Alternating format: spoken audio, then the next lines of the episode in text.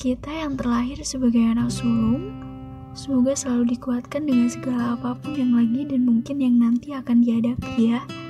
Semangat, ada orang tua yang menaruh harap, ada adik-adik yang menunggu mantap. Tetap jadi pendengar yang baik, tetap jadi pendengar keluh kesah ayah, suka duka ibu, dan sedih senang adik tentunya. Anak sulung selalu jadi penerima tanggung jawab yang besar ya, selalu dibebani dengan hal-hal terkecil sampai terbesar.